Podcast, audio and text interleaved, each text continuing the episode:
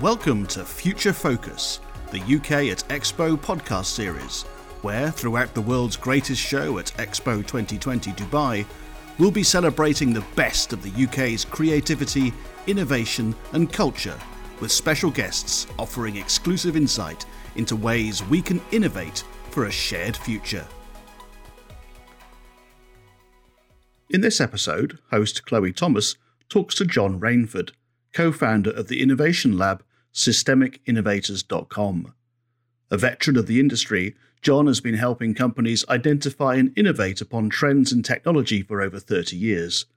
A mentor to presidents and vice presidents of corporations and their business teams, John promotes the importance of balancing innovation with future aspirations, both from a commercial and humanistic point of view.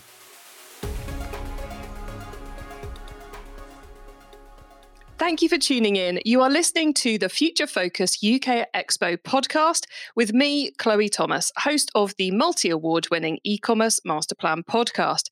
Today, we're joined by John Rainford, co founder of the internationally acclaimed innovation lab, systemicinnovators.com. Welcome, John. Thank you. Great to have you here. Now, you've been helping companies innovate and identify the latest tech trends for over 30 years. Is there a particular project over that time that you're very proud of being part of? There is actually um, a slightly obscure one in a way, but uh, a guy called Nick Hayek developed the, the Swatch company, which you may have heard of. I think it's about 7 billion Swiss francs now. Um, and he came to see me in my studio in the UK, and we had a chat about some of his ideas about introducing plastic watches into the fashion arena, which um, and the competition at the time was Japanese manufacturers. Um, and we had a, a, really good chat, and uh, we looked at some of his watches. We've actually photographed some of them. We could change the straps. There were so so many interesting ways we could put these together. I suppose that's my claim to fame, really that um, I was instrumental, all right, you know, in in a small way, but but kickstarting the company, and it just grew thereafter. After that, I think they've got about thirty thousand employees now, so I could sort of tick that little box. I was involved quite early on in, a, a you know a multi-billion turnover company. Actually, I've done that a few times. To be fairly frank, with um, Shell, we helped to launch Shell Global Solutions, which is a completely new venture. Um, I think that's about 10 billion now. So I think the creativity part was quite an integral uh, way that we could help companies to grow. I think often people think of kind of trend predictions and working out what trends are going to be worth following or not following is quite a dry data analytical process, but there's a lot of creativity in it as well, isn't there? Well, I think it relies on creativity because you know the big data that we get often is incorrect or based on unconscious prejudice and, and various things like that. So you have to then rely on human creativity to, if you like, have the insights. And that's what I've been doing for many years with scientists and um, business people is helping them to develop their own creative insights, which you know we're very proud of. And the systemicinnovators.com is a sort of uh, an accolade to that process that we've developed together. Myself and a lady called Mary who's based on in Canada. So we're, we're progressing quite well. And I think with the new Sustainable Development Goals by the United Nations, a lot of these creative insights are much more relevant these days. You know, we can't just rely on data because that doesn't necessarily give us the, the most accurate picture. Um, we do have to rely on creativity and how that can open doors for us to, to see into the future, really. That's what creativity does. So I suppose trends are both those things that we see happening around us or or that people who really get trends like yourself see happening around us that we can capitalize on. But they're also sometimes things that are forced in our way like sustainability is something we have to deal with and, and therefore has become a trend because we've kind of made it one. Would that be a fair way of thinking about it? Or is are they more they evolve and we find them? Well we're we're in a constant evolving drama in some respects. We do rely on our human instincts to um, overcome challenges, and and that's why we will even more so today that we have to dip into our own sense of creativity and self worth and really dig down deep into you know future prospects and how that can be sustainable. And the fashion industry is no different than any other industry in that sense. It has to be much more akin to the consumer and what they're looking for. You know, the consumer has much more power than they ever have before. But what we need to do is listen to, you know, human behavior. So let's talk fashion because it sounds like it's going to be a good place to start. There are so many trends in the fashion space at the moment, so many big news stories around what the consumers want. You've obviously got the different seasons that are coming through on the true fashion trend side of things. You've got the sustainability, which I've come across businesses tackling from maybe 10 or 15 totally different ways. So, how does a fashion business that's wanting to grow over the coming years whilst also doing some level of good, how do they work out which trends to focus on, which trends to take advantage of? That's a really good question. Um, I think that the emphasis should always be that the more the consumer has control over the outputs that we manufacture, the more common sense actually prevails sometimes. You know, um, if we, if we, for example, want our clothes to talk to us, you know, why shouldn't that happen? There's enough technology there for for that to happen in, in itself. So, um, whatever we desire in some way actually helps us to understand where the future might prevail. So, a lot of this goes back to human behavior, understanding behavioral skills, and how that can manifest in our imagination.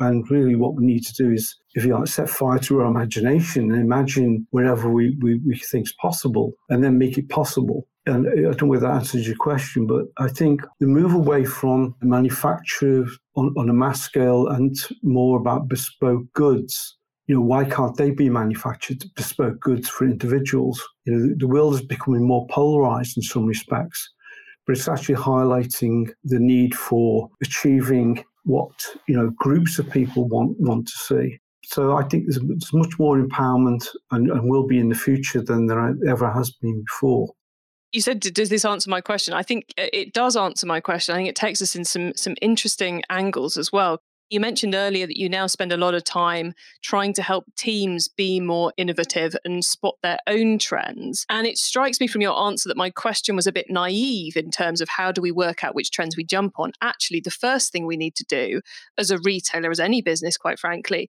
is to create a culture internally that's absorbing all these things we need to absorb and thinking creatively so as we can identify the trends as they come. I think if we can build up teams in a creative way, they're much more likely to spot opportunities. It's like this entrepreneurial spirit that we all have, you know, fundamentally within us. If we can highlight our own creativity in some way, ignite it, then those trends are much more easily spotted. And it just goes back to being an entrepreneur within an organization. You can build the, the people up like systemic innovators, which we mentioned at the beginning, and get them to understand the, the value and also the, the creative outputs, the trends in the marketplace. Um, and if you can spot those trends, then you're able to um, manifest a future that you would desire.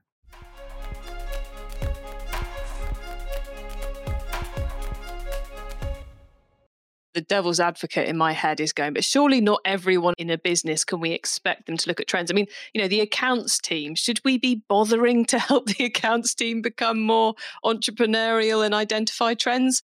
Or is it something that sits with marketing? You know, if someone listening is thinking of starting to do this within their business, is this an everyone process or is this you identify key people to make more entrepreneurial? Again, a good question. I think right across the board, I think everybody is creative. It sometimes gets squashed in school, unfortunately, but we can ignite creativity within accountants or wh- whoever it might be.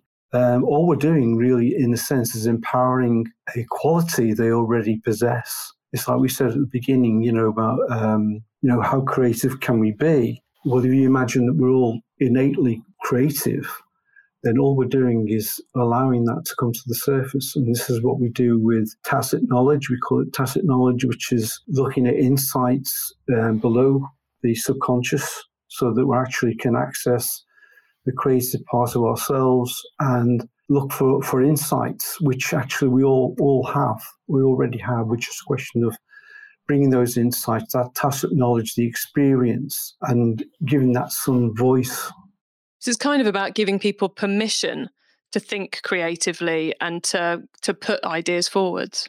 it is about that. And I think it's about confidence building as well. I think confidence and creativity go hand in hand. The more you're able to express yourself, the more creative you become and the more confident you become. And this is lacking in organizations to some extent, um, and especially in the education system, which tends to curtail one's creativity. It doesn't apply to everybody. I think that we can all break out of those constraints but in industry, it's much more important, and especially in, in careers, uh, you need to give people the best possible chance to self actualize their own futures. And that's by enabling them to be more creative, more expressive in the way that they think. So, I'm assuming, therefore, that creating this within our business is somewhat more of a, a coaching and a training and a and a different way of working rather than, as I'm sure many of us have come across, the marketing agency who've put a ballpark as one of their meeting rooms. It's not it's not that kind of here's some Lego cubes for your table. It's a lot deeper than that that we need to go into the organization to make these make ourselves capable of finding these trends. It's a way of thinking, a way of working that is, you know, future prospects. We know that the old ways of doing things no longer work. We need to look for new ways of knowing this is what Einstein alluded to that we ought to be thinking almost the, the impossible and then manifesting it to come true. And I think we have a new new way of new paradigms of education, a new paradigms in the way that we solve problems. And that's why it's much more critical these days that we have new horizons, um, new challenges. But at the same time, I think each and every one of us is capable of solving those problems if given the opportunity and the training and the creativity that they need in order to do that and to problem solve. I've always been a fan of trying to learn from other industries and not getting too siloed. So within the e-commerce space, learning from those who only sell on Amazon or learning from those who sell in different countries or who are a different size or in a different type of product, you know, say from fashion to electricals, because I think you can learn a lot by seeing somebody who's doing something different if we want to become more creative and, and find more of these trends that we can use to grow our business, should we be actively getting, I suppose, outside our comfort zone, outside our own silo in order to find the innovations that are going to take our business and our own lives forward? Yes, we do. And I think it's cross cultures, cross disciplines. We need to learn from each other. We need to have a whole new way of learning. The companies that prosper and do well, like Amazon, are learning fast and applying their knowledge to new situations and they become market leaders. It's, it's, quite simple in some respects that they're really tuning into behavioral science and if I tuning into what people's desires may be. The people that control the fantasies of the future will control the future. And I think we need to tap into the human psyche to understand what drives us, what motivates us, and how we might learn in better ways um, from our, you know, other other people. It strikes me from kind of the undercurrent, I suppose, of, of what you've been telling us here, John. It's in our power to make our lives better through the work that we do. And I, I, always think the retail industry in particular has such a huge potential impact on how we live our lives, you know, in terms of how things get delivered, in terms of the products that we wear, in terms of, of the food that we eat. That if we can get this level of innovation and adaptability into retail businesses, really at the core of how do we use our business to make consumers' lives better, then the whole ecosystem, the business ecosystem, the retail ecosystem, and you know, from our customers to internally at our company, all becomes better and more successful. I think if you know, we dip into creativity and developing entrepreneurial skills, which could be called entrepreneurship in, in organizations, then what we're doing is empowering people to understand how business works and understand how, why people do what they do, why they're motivated in a particular way. Neuroscience is the new science, and that's what we're, we're involved in. A lot of the insights that came from years ago are creative insights, but we can nurture that and we can help organizations to grow in that way. So it's very much about learning and learning about ourselves as a species that, that we need to you know, evolve and adapt to new situations. That's the future skill sets that, that we all need, you know, adaptability, um, thinking on our feet.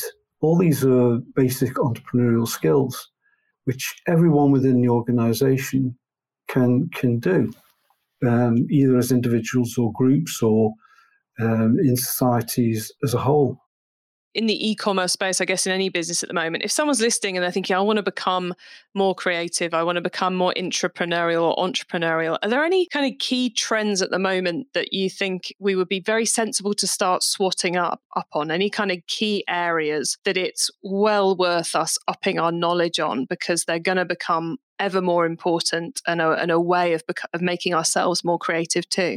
Well, there's certain aspects to systems learning, for example, like network science, which is incredibly useful, uh, which is not taught at schools or even particularly at universities. But if you understand the, the process of network science and understand that you can't just have a system and bring the system in and say, well, that's going to work. You have to develop the people within the organization as well.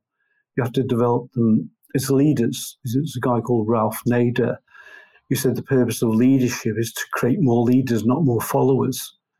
And this comes back to this notion of, you know, well, can we be creative? Can accountants be? Of course, they can be creative. Um, everyone's got that capability. We just need to nurture it and help to bring it bring it out.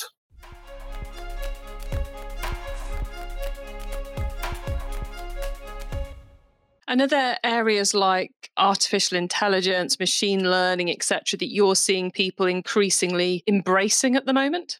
Well, AI could be our savior. It's as simple as that. It doesn't have to be negative in any in any sense. Like the the internet's either negative or positive. It's just what it is, and it can be utilized as a very powerful way of helping us to understand ourselves. So I, I embrace artificial intelligence. It's a, it's a wonderful idea, but it's also exposed the very fact that we have these um, misconceptions about people and things. You know, the first thing we do when we go into an organization is to challenge the assumptions and the presumptions, which are all mostly can be false. And yet, we, um, in the United Nations, for instance, we, we ask questions that maybe they're the wrong questions in the first place. You know, th- there's a lot of um, aspects of AI that bring attention to our own weaknesses and failings, but at the same time, it can help us to understand that we can do things in a better way, that we can be better citizens of the world, that we can better people. We can understand compassion and empathy. All of these things are crucial to organizational development and growth. So I'm very hopeful of the future. I think if we can bring systemic innovation into play, into whole of society, education, and learning, then we have really good prospects. And we can learn from AI and machine learning for sure, because there's so many correlations that can help us to give us insights. I think it's often the case with these technologies. When they're first mentioned, we get these use cases which are kind of exciting and sexy and shiny.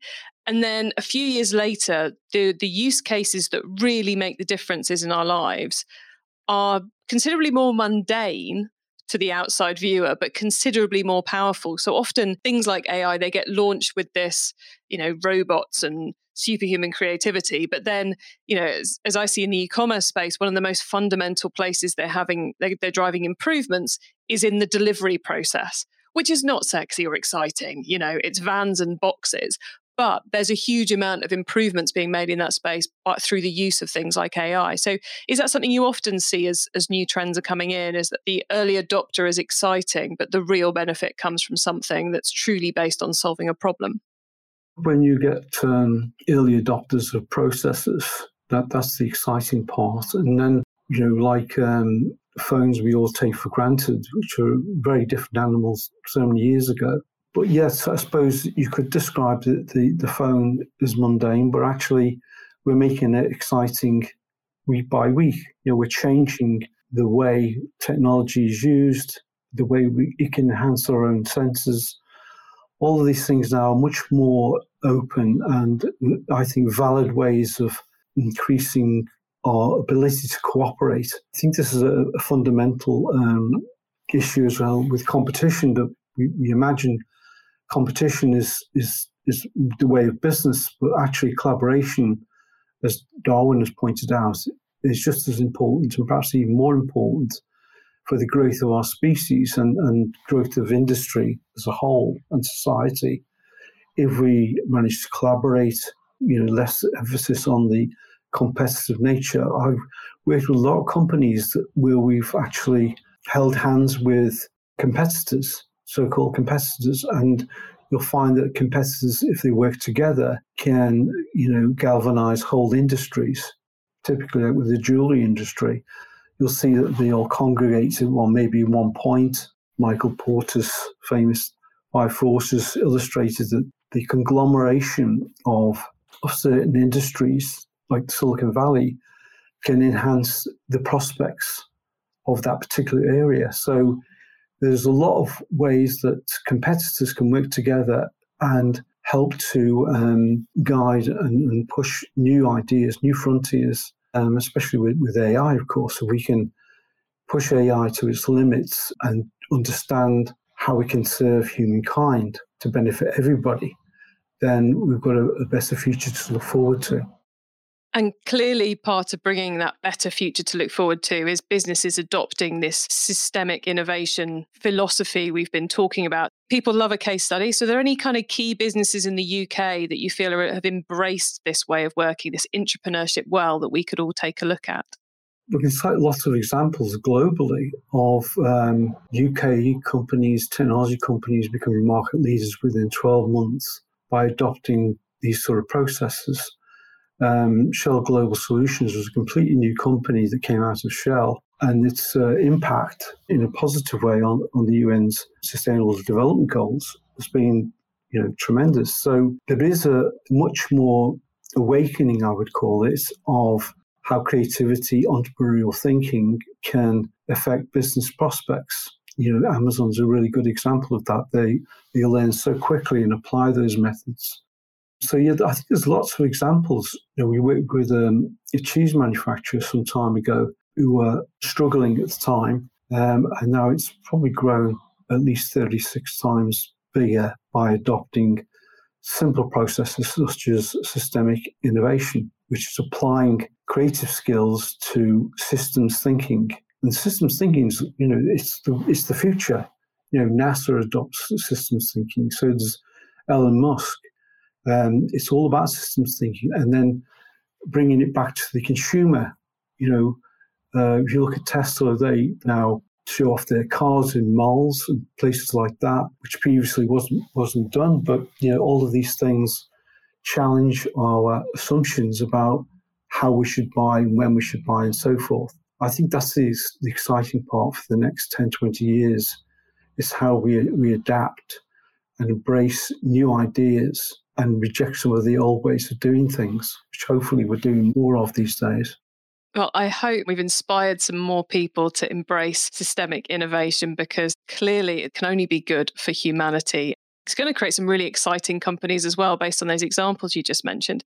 So, John, thank you so much for being here and uh, taking the time to be a part of this Future Focus UK Expo podcast series. I think we've all learned a lot from you. So, thank you. It's my pleasure everyone out there, I hope we've inspired you to bring more innovation into your business with all these benefits that it's going to bring to you and your teams.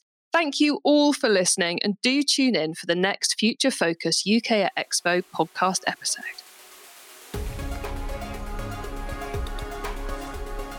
Thanks for listening to Future Focus, the UK at Expo podcast series. Look out for more podcasts in the series or subscribe on your preferred podcast platform. And if you want to stay up to date with all things UK Pavilion, links to our social media channels can be found in the episode description.